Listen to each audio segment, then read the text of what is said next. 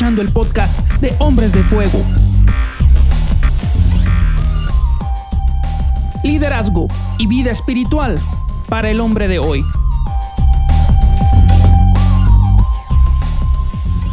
Comenzamos.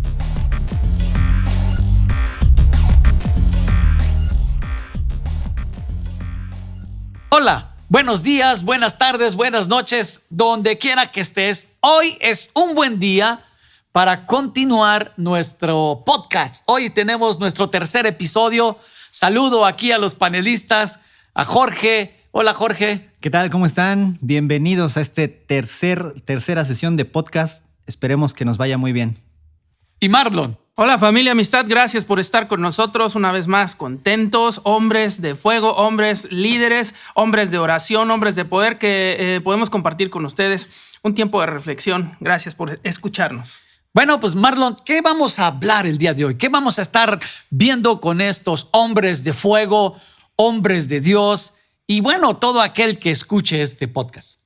Bueno, en el episodio pasado estábamos hablando de las cosas que estaba haciendo Nemías. Nemías Ah, estaba eh, ayunando y estaba orando. Y el día de hoy, pues creo que es importante analizar qué es lo que oró este hombre, ¿no? Sí, sí, porque te recuerdas que hablábamos acerca de la empatía, cómo él podía tener empatía y cómo todo líder debe ser empático hacia los demás. Así es, la forma de hablar, definitivamente una forma muy particular. En esta oración podemos detectar varios puntos, pero híjole, qué, interesante es esto, ¿no? De cómo hablamos, porque interviene toda una forma en la que crecimos, cómo nos criamos, cómo vivimos, incluso cómo aprendimos palabras en la niñez y cómo en nuestra parte, eh, etapa ya adulta, cómo las, las decimos, ¿no? Cómo seguimos repitiendo ciertas palabras que desde que somos pequeños las aprendimos de nuestros papás o de, de la gente con la que estuvimos ahí cercana, ¿no? Y precisamente ahí es donde la influencia que Dios debe de tener en nuestra vida.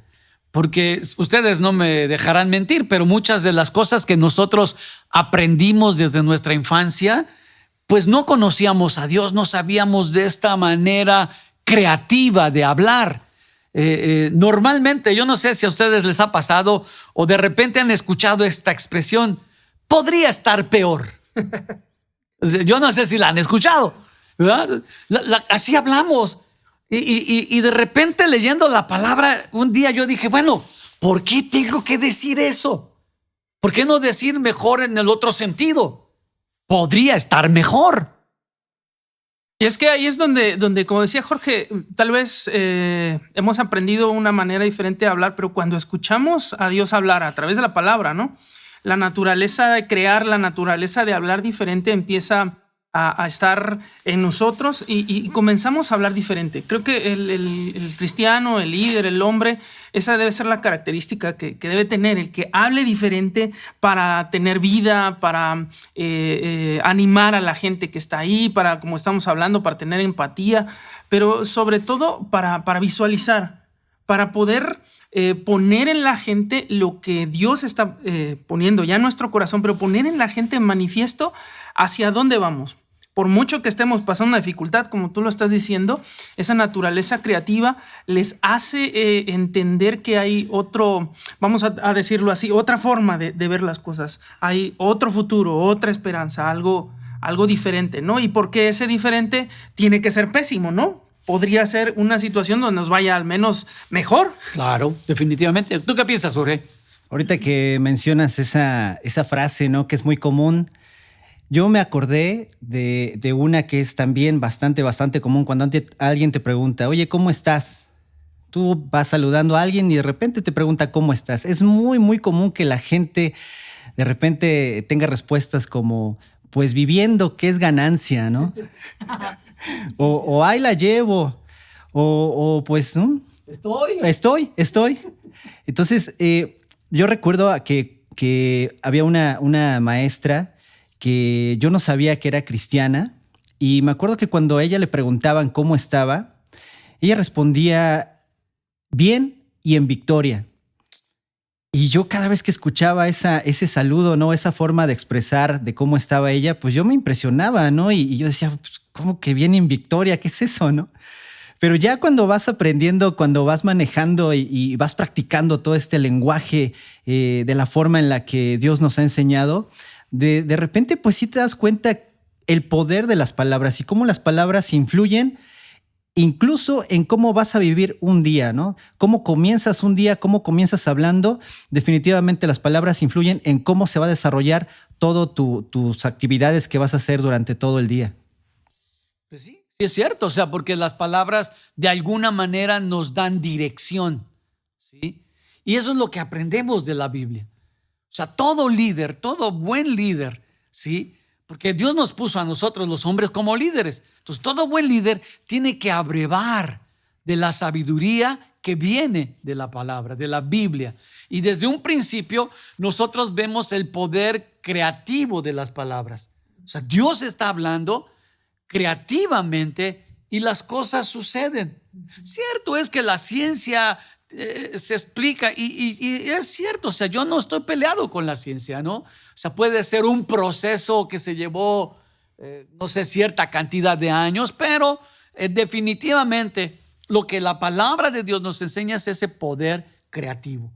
Y algo que, que, me impacta, hemos hablado acerca de Nehemías y seguimos en este tercer episodio, episodio hablando de él, algo que me impacta de Nehemías es que él abreva de la sabiduría de Dios.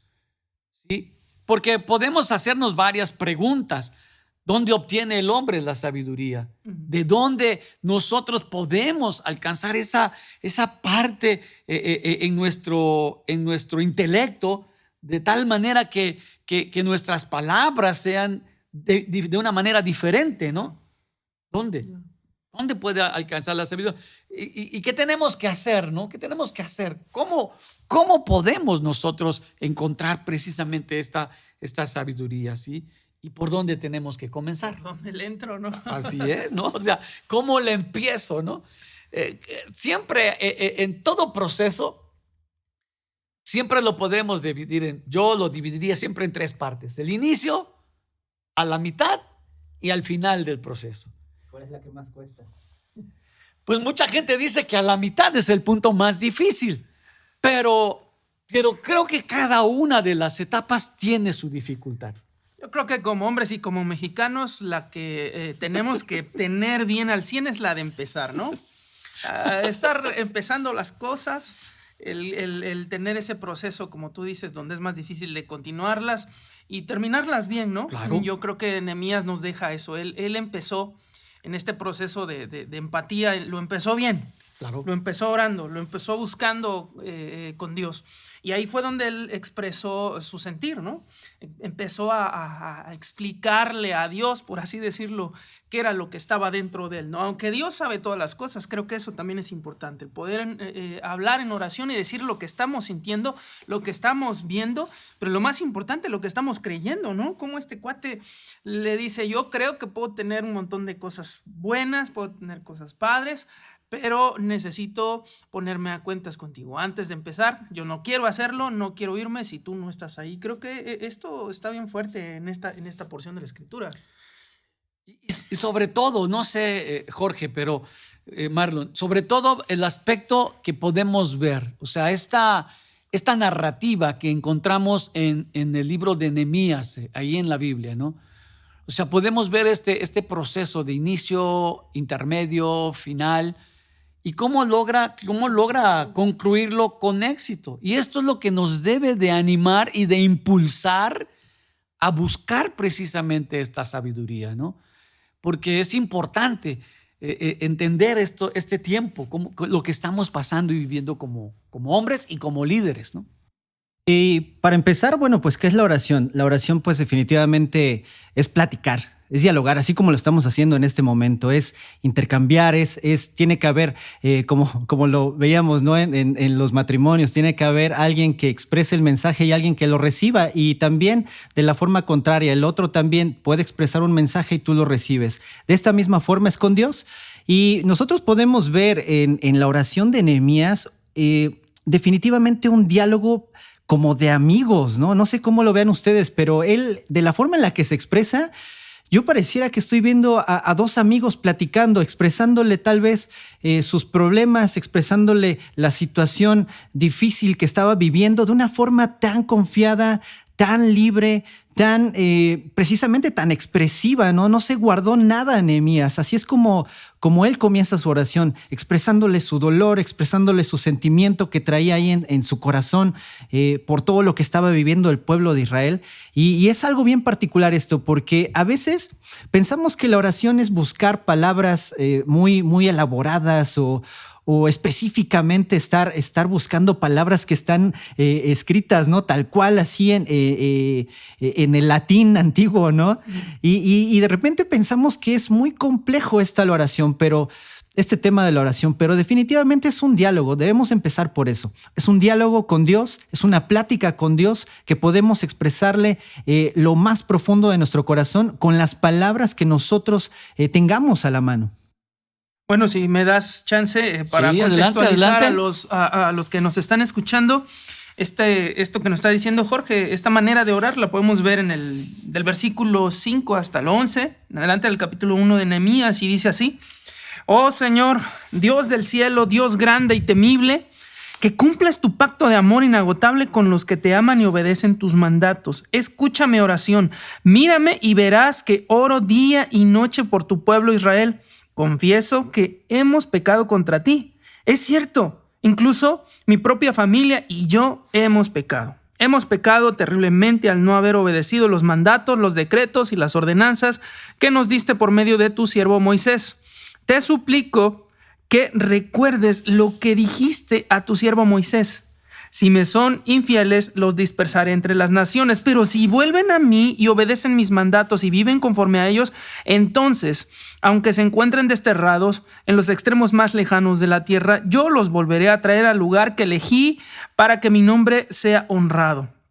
El pueblo que rescataste con tu gran poder y mano fuerte es tu siervo. Oh Señor, te suplico que oigas mi oración, escucha las oraciones de aquellos quienes nos deleitamos en darte honra. Te suplico que hoy me concedas éxito y que hagas que el rey me dé su favor. Pon en su corazón el deseo de ser bondadoso conmigo. Y, creo que esto es lo que nos está comentando Jorge, ¿no? Podemos escuchar a un hombre hablando con un amigo, hablando con un conocido, hablando con alguien muy de cerca, ¿no? Y lo más importante creo que, que nos puede dejar en estos textos es, es, lo que nos está diciendo Jorge, es la manera de orar, pero esa manera de orar es cercana, ¿no? de muy de corazón a corazón y muy con esta tendencia de saber que quien te está escuchando va a ser bondadoso contigo. Claro. Y, creo que eh, cuando este hombre ora, eh, lo primero que hace es ese reconocimiento, ¿no? O sea, creo que muchas veces, eh, aún me recuerdo ahorita el pasaje de los discípulos allá en Lucas 11, cuando le dicen a Jesús, enséñanos a orar. Entonces, hombres, muchas veces nosotros decimos que yo no sé orar. ¿Cómo tengo que orar? Pues aquí encontramos un buen modelo, ¿no? Un modelo para, para que nosotros sigamos. No que repitamos las palabras que están ahí, sino un modelo para orar. Ahí está un modelo de oración bastante explícito, bastante claro, sencillo y que nosotros podemos usar en nuestro diario vivir. Como tú lo decías, él reconoce su condición, o Jorge también lo estaba comentando, pero también reconoce la bondad de Dios. Claro. ¿Sí? Sea, y eso es lo primero. En todo momento, aun cuando estemos pasando tiempos difíciles, estaba yo leyendo un estudio sobre, sobre Habacuc y, me, llamó la atención desde el momento en que estaba yo leyendo este estudio el título, ¿no? Dios es bueno a pesar de los momentos difíciles. ¿no? Y es la verdad, o sea, es lo que Nehemías está haciendo aquí. Reconoce la bondad de Dios, pero dice, hey, necesitamos tu ayuda. O sea, tú eres bueno, nosotros desobedecimos, no seguimos tus mandamientos y por eso estamos en esta condición, ¿no? El, pueblo judío, entendamos esto, los, judíos estaban eh, muy, muy compenetrados en esa relación con Dios de que si ellos no seguían los mandatos de Dios, entonces obvio que venía un castigo, ¿no? Y quizás de ahí sale aquello de que si te portas mal, Dios te va a castigar, ¿no? Sí y, trasciende aún las culturas, ¿sí? Pero no es así. O sea, Nehemías está reconociendo ante todo la bondad de Dios.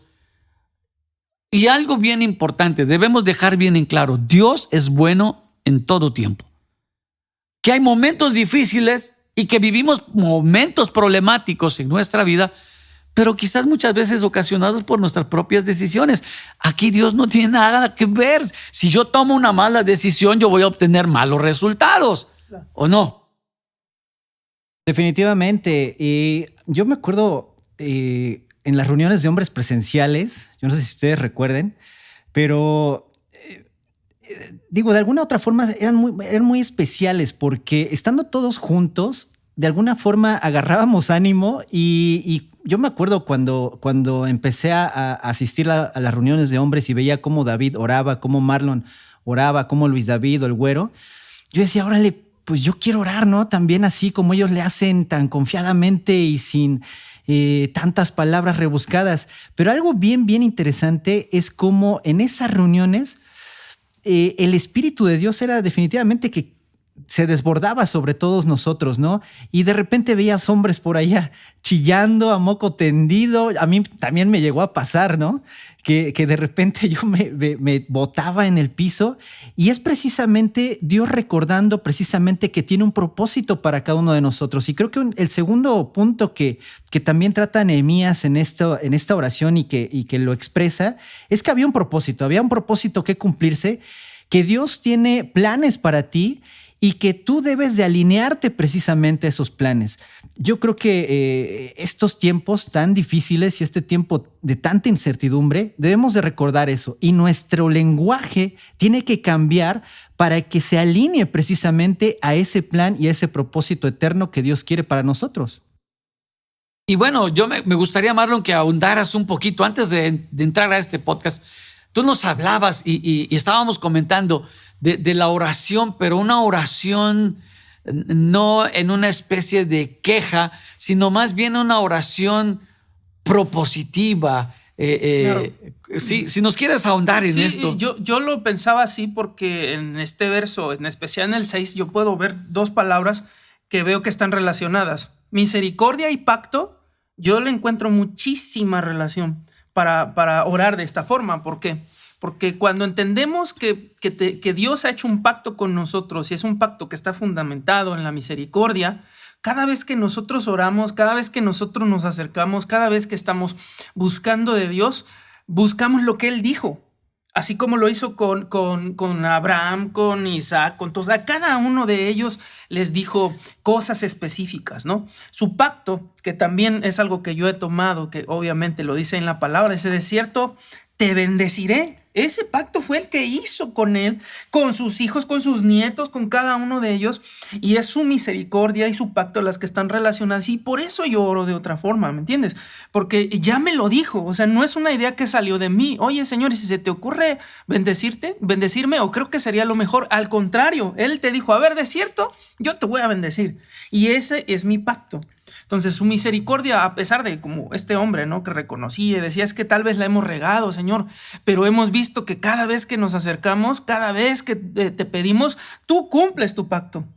Entonces es una, una buena forma de acercarse, es una buena forma de reconocer que, que, es necesario eh, recordar a Dios qué es lo que nos ha dicho. Y no porque Él no se acuerde, sino porque nosotros también tenemos que recordar esas palabras, ¿no? Decirle, Señor, tú lo dijiste, y si tú lo dijiste, hecho está, ¿no? Así es.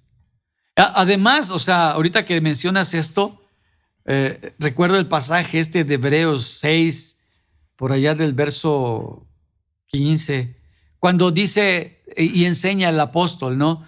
No habiendo otro mayor por quien jurar, por sí mismo. juró por sí mismo, de cierto te bendeciré. Y nosotros, como lo dice Gálatas 3:13, somos descendientes de Abraham por la fe, por lo tanto, herederos de la misma promesa. Esto es lo que Dios ha declarado, te voy a bendecir, Dios nos va a bendecir. Entonces, en, este sentido, cuando nosotros empezamos este proceso de, de realizar algún proyecto, bien importante será la oración que iniciemos con un tiempo de oración. Señor, dirígeme, Señor, muéstrame, Dios, ábreme las puertas, dirígeme a las personas correctas y adecuadas, qué sé yo, tantas cosas que nosotros tenemos quizás en un, en un proyecto a realizar, que es necesario que nosotros nos involucremos y, por así decirlo, también involucremos a Dios en lo que vamos a hacer. Claro, ahí es donde, eh, un poquito lo que decía Jorge, ya es donde llegamos al propósito, ¿no? De qué es lo que nos dice que tenemos que hacer. Y ese es nuestro propósito. Si nos dice que tenemos que, estar aguantando al jefe, tal vez. no, yo a mí nunca me ha dicho eso el señor. No, pero muchas personas este, tienen dificultades en su trabajo y no saben que su propósito es ser luz ahí, en, su, en, su, en su trabajo, en sus cosas, ¿no? Yo les contaba a los, a los eh, chicos eh, que trabajamos que el primer trabajo cuando dieron a su, plaza a mi esposa fue de selladora. Como pues la no batearon, era la que estaba en la puerta y la que sellaba y nada más recibía este, documentación y poner un sello de recibido. Y me acuerdo que le decía, mi vida, este, en medio de un lugar donde todos ponen una mala cara, Dios te está llamando a ser la mejor, la mejor selladora, ¿no? Y, y, tal vez para muchos digan, es que ese es un propósito muy, muy pequeño, ¿no? Pero uno no sabe cómo puede impactar eso a la gente, ¿no? Cómo puede impactar cuando tú estás cumpliendo y obedeciendo el propósito de Dios. Entonces todo esto va como que, que de la mano, ¿no? Reconocer eh, a Dios, reconocer, como dices, inmiscuirlo, inmiscuirnos con, con Él, pero también que todo eso que nos está diciendo tiene un plan, Él tiene un plan y tiene un propósito. Cuando nosotros caminamos en eso, este, nos llevamos muchas sorpresas. Y además, o sea, algo bien importante en esta oración que está haciendo Nehemías, el siguiente punto es que él reconoce su posición. O sea, e, e, el punto es que muchas veces, como lo dice Proverbios, a mí me encanta leer Proverbios. Y hay un proverbio que dice donde el hombre, e, el hombre toma decisiones y por los resultados que obtiene, luego le está echando la culpa a Dios. No, no, momento, ¿sabe qué? Dios no es el culpable de esto. Yo tomo una decisión, yo soy el responsable de la decisión que tomé. Entonces, aquí Nehemías está reconociendo algo bien importante, su naturaleza, su posición de líder siervo. y esto es algo importantísimo. Cualquiera que me esté escuchando tiene el poder de influir en otras personas. ¿Sí? Y, y el liderazgo es eso, es influencia. Y cuando nosotros influimos en otros, como tú lo estás mencionando, el, ejemplo de tu esposa, ¿no?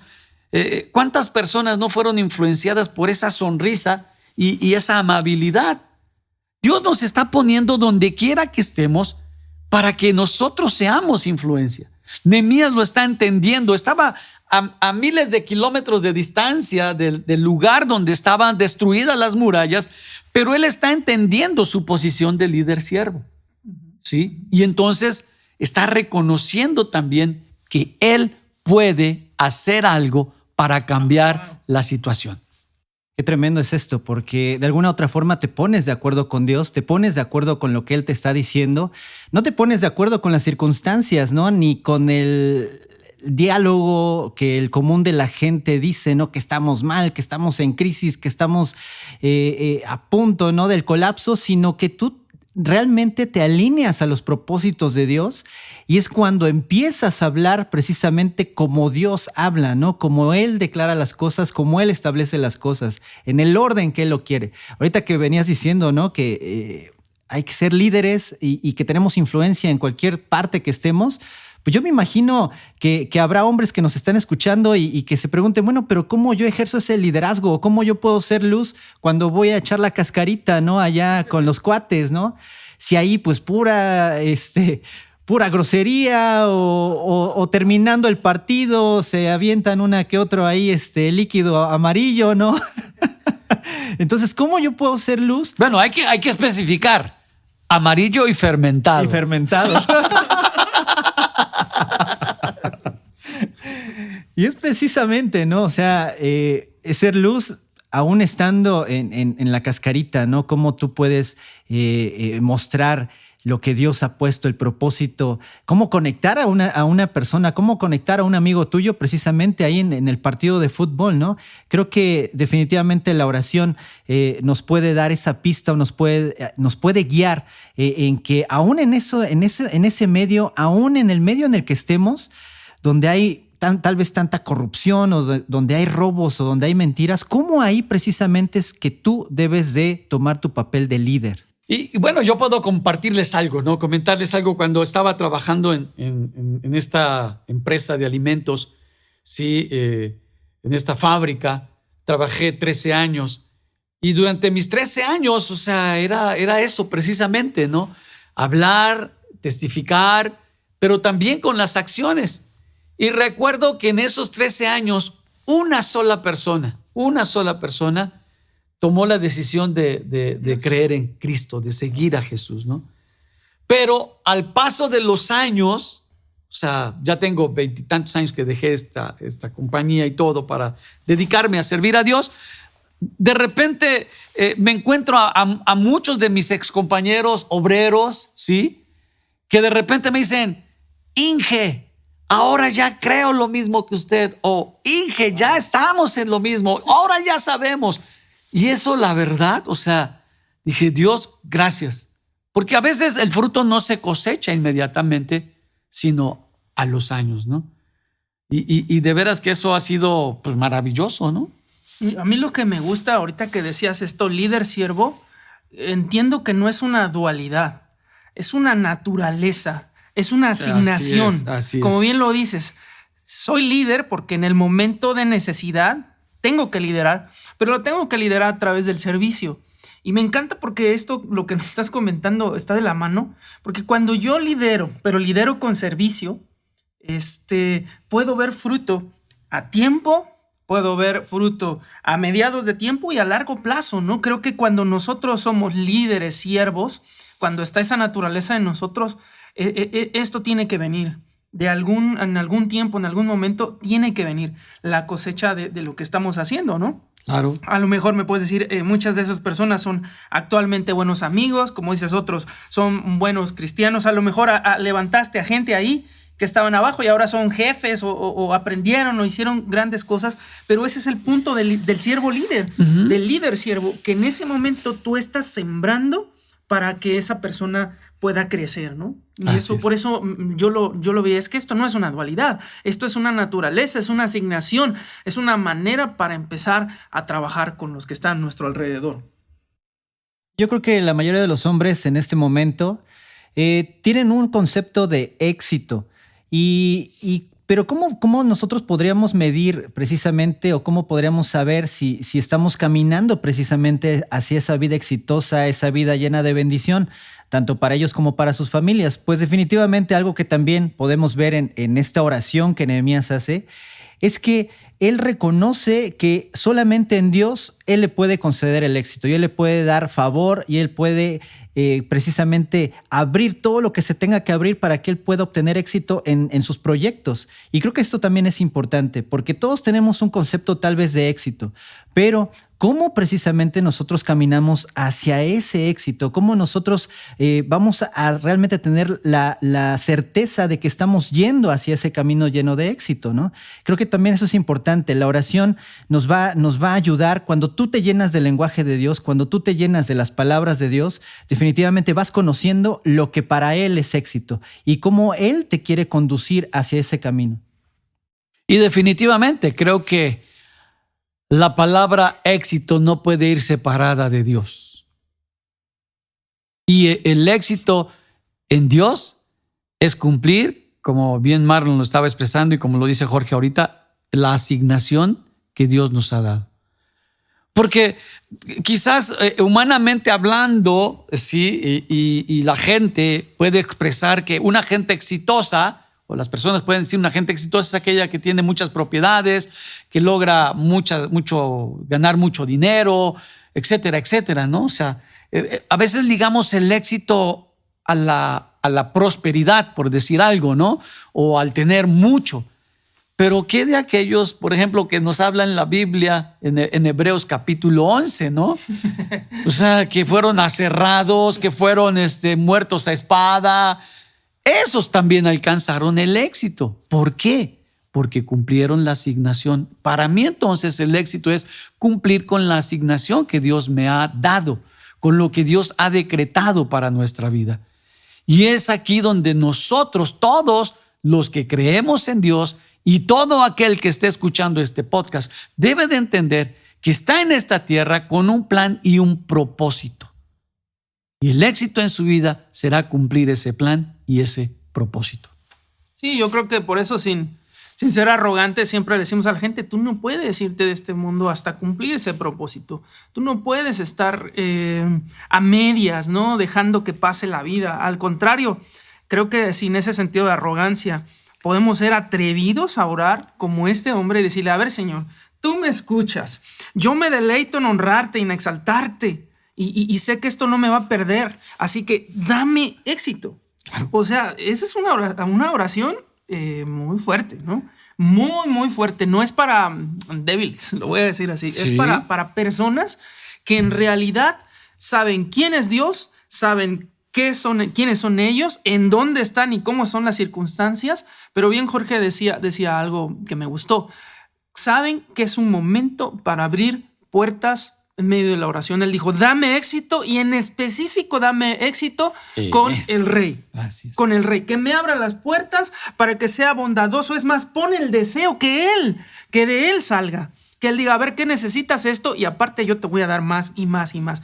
Ese tipo de oraciones, como les decía, sin ser arrogante, sin ser, eh, este, pues mal, mal, estar mal enfocado. Creo que, que esa es la forma en como los hombres que tenemos familia a nuestro cuidado, que tenemos un trabajo, un negocio. Así tenemos que orar, Señor, que mi negocio tenga éxito y que la gente venga y compre y no solamente compre, sino que quiera bendecirme. Señor, sobre mis hijos, que sean eh, diez veces mejores que los demás, o sea, sin, sin ningún sentido de arrogancia, sino porque eso le da honra a Dios. La gente que ve, oye, ¿por qué te está yendo bien? Porque nosotros no somos de los que nos callamos y decimos, ay, porque pues es que tengo éxito porque soy muy bueno en las finanzas. Al contrario, ahí es una buena forma para poder compartirle a la gente cuál es la fórmula, si lo puedo decir, o con quiénes hay que hacer el negocio. Y es con, con Cristo, y ahí es con, Él, precisamente. Bien, pues eh, definitivamente tanta, tanta eh, tanto conocimiento y tanta sabiduría que podemos encontrar aquí en esta oración de Nehemías. Y, yo me quedo con algo que Marlon decía, eh, enfoque. Creo que en los tiempos de tanta incertidumbre, algo que tenemos que tener nosotros como hombres precisamente y de conservar es el enfoque, no perdernos, no distraernos, sino enfocarnos en ese propósito que Dios ha establecido para nosotros, en esa asignación, en esa tarea, si tú le quieres llamar así, que Dios ha puesto para todos nosotros, porque si tú no pierdes ese enfoque, si tú no pierdes de vista ese, ese, ese punto donde Dios quiere ponerte, a pesar de que venga otra pandemia o de que las circunstancias económicas se vengan abajo, tú no te vas a perder de ese enfoque. Tú vas a estar plenamente, eh, tu visión va a estar enfocada precisamente y no va a perder de vista ese, ese punto a donde Dios te quiere llevar. Yo creo que me quedo con eso. Esta oración de Nehemías, como les vuelvo a repetir, da para mucho, pero yo me quedaría con eso. No pierdas el enfoque, aún en tiempo de crisis, aún en tiempo de, incertidumbre, no pierdas ese enfoque que Dios ha puesto para tu vida. Yo también cierro con esta idea. Al leer Nehemías recuerdo estas preguntas detonantes que muchas veces nos han hecho. ¿Qué pedirías si supieras que Dios eh, te va a dar todo lo que estás pidiendo? ¿Qué harías si Dios abriera todas las puertas que en este día estás pidiendo que se abran, no? Y bueno, a, mí me deja entonces, si esa su respuesta es sí y todo está abierto, me deja con una idea, aviéntate que está bajito. Muy bien. Y pues definitivamente yo creo que lo que puedo ver yo en lo personal en la vida de este hombre, me gustan las conclusiones que ustedes están haciendo, pero la, tremenda convicción que él tenía. O sea, él estaba seguro. ¿Quién era Dios? Quién era él en Dios y qué podía hacer Dios a través de su vida. Ahí está. O sea, yo, yo, yo, yo diría esto. Y así como tú dices, yo me aviento porque está bajito, ¿no? O sea, porque, porque sí, así es. O sea, no te preocupes. De repente es como la gente cuando, cuando lo avientas a una alberca, ¿no? No le preguntas si sabe nadar, ¿no? ¡Pum! Lo avientas, ¿no? No te preocupes, aunque te avienten, está bajito. Dios está contigo. Pues, no sé, creo que con esto terminamos. Gracias por escucharnos. Solo recuerda, hoy es un buen día para conectarnos con Dios. Que Dios te bendiga. Saludos. Hasta luego. Hasta la próxima.